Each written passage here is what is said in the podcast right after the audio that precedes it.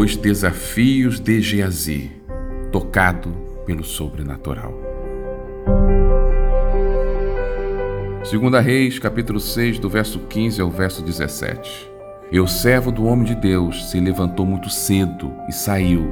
E eis que um exército tinha cercado a cidade com cavalos e carros. Então o seu servo lhe disse: Ai, meu senhor, que faremos? E ele disse: Não temais, porque mais são os que estão conosco do que os que estão com eles. E orou Eliseu e disse: Senhor, peço-te que te abras os olhos para que veja. E o Senhor abriu os olhos do moço e viu, e eis que o monte estava cheio de cavalos e carros de fogo em redor de Eliseu. Tente enxergar este texto de uma forma completamente diferente agora. O servo do homem de Deus que esse texto se refere é o próprio Geazi. O mesmo que não teve fé para curar o menino morto e principalmente o mesmo Geazi que foi condenado a viver com lepra por causa do seu erro na ocasião do milagre de Naamã.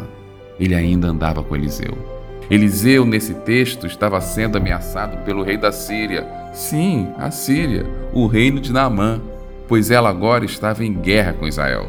A questão, nesse texto, era que Deus revelava a Eliseu todos os planos de guerra do rei da Síria e para evitar que isso continuasse acontecendo, o rei da Síria pediu para que seu exército pudesse buscá-lo. Geazi acorda cedo e vê a cidade cercada de cavalos e carros. E imediatamente vai até Eliseu e diz: Ai, meu senhor, o que faremos? O exército da Síria está cercando toda a cidade. Pare um pouco agora. Preste atenção no texto. Geazi agora era um leproso e ainda andava com Eliseu. Não é fantástico? Eliseu não abandonou Geazi depois do seu erro e castigo. E Geazi sabia que precisava continuar andando com Eliseu para ser restaurado. Certa vez li que não são os nossos pecados que nos definem, até porque todos nós pecamos, e sim o que fazemos depois que pecamos.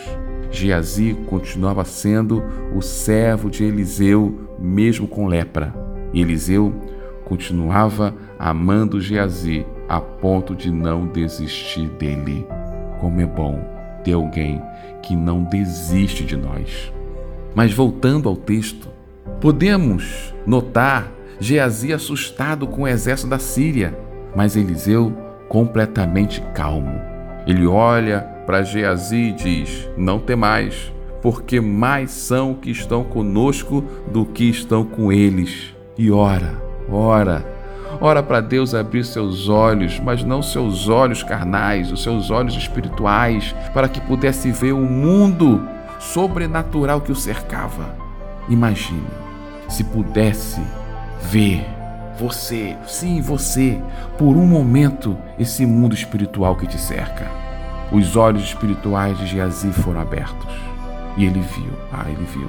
Ele viu um exército de cavalos e carros de fogo ao seu redor, dele e principalmente de Eliseu.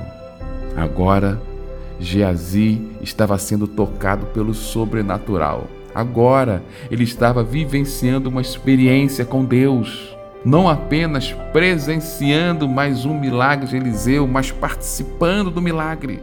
Isso certamente muda Geazi. Todos os seus parâmetros são mudados. Existe um mundo espiritual ao meu redor. Existe uma batalha que não vejo. Existe uma eternidade que não percebo. As coisas desse mundo perdem seu grau de importância diante do mundo espiritual que Geazi agora estava enxergando. Porque, mesmo andando com Eliseu e sendo amado por ele, Geazi precisava ser tocado pelo sobrenatural de Deus. Geazi talvez pensasse que a sua restauração seria a cura da lepra, mas na verdade ele só poderia ser transformado quando pudesse enxergar o mundo espiritual que o cercava. Meu amigo, minha amiga, não é o milagre que tanto você pede que vai mudá-lo. O que vai mudá-lo é um toque sobrenatural que possa te fazer enxergar o mundo espiritual que também cerca a sua vida. creia nisso. Esta é mais uma reflexão de vida, pois a fé vem pelo ouvir, mas a transformação pelo agir. Deus te abençoe.